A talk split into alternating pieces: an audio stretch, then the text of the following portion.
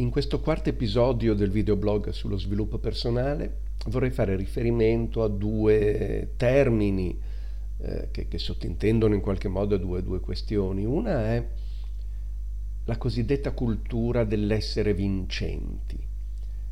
E l'altra questione, a mio giudizio in qualche modo collegata, riguarda ehm, il tema della rinuncia o, se preferite, dell'essenzialità.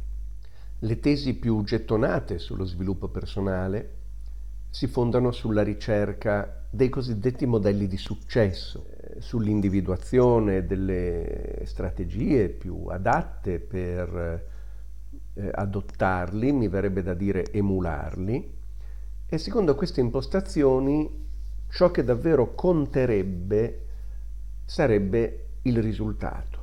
Ciò che è funzionale al risultato indicherebbe dunque la via da seguire. Eh, da questa concezione deriva, a mio giudizio, la retorica appunto dell'essere vincenti. Eppure a pensarci bene l'umanità eh, è avanzata anche grazie ai grandi perdenti. Galileo Galilei, Giovanna d'Arco, Giordano Bruno, ma anche figure eh, la cui sconfitta eh, è corrisposta con la morte anche in epoca moderna, eh, Kennedy, Martin Luther King, eh, piuttosto che figure come eh, Gorbaciov, eh, attori del cambiamento del mondo dimenticati in una dacia russa, piuttosto che i tanti sconosciuti eroi della normalità che con la cultura dell'essere vincenti probabilmente hanno poco a che spartire. Così i cosiddetti vincenti ci appaiono invece a volte quasi ridotti a caricature di se stessi. Una visione di stampo autenticamente umanistico, a mio giudizio, si fonda al contrario su un atto di fede nelle risorse di tutti gli individui, non solo dei cosiddetti vincenti, e sull'ascolto di quella voce interiore che sa suggerire ciò che è giusto, non solo e non tanto ciò che è utile, non escludendo naturalmente che ciò che è giusto finisca più o meno sorprendentemente per determinare anche risultati positivi. Dare valore alla nostra voce interiore ci porta anche a considerare la tentazione, fatemi usare questa parola un po' desueta e magari circoscritta a un certo mondo, la tentazione come segnale contraddittorio, derivante dalla voce interiore. E anche il sentimento del senso di colpa come pena per non aver fatto la cosa giusta, ma se preferite apprendimento. Ecco dunque che una certa retorica eh, che esclude dal linguaggio moderno parole appunto come tentazione e senso di colpa e che considera il senso di colpa solo come un inadeguato sentimento bloccante, rappresenta un ostacolo a interpretare la propria vita come un percorso di apprendimento continuo e senza fine. Quando parlo di voce interiore parlo di quella voce che ci guida sulla via dell'autenticità, che quindi non ci suggerisce scorciatoie, non ci suggerisce facili dipendenze, eh, false passioni che riempiano il nostro tempo. Ci conduce semmai verso una nuova concezione dell'essenzialità, eh, una nuova percezione della rinuncia come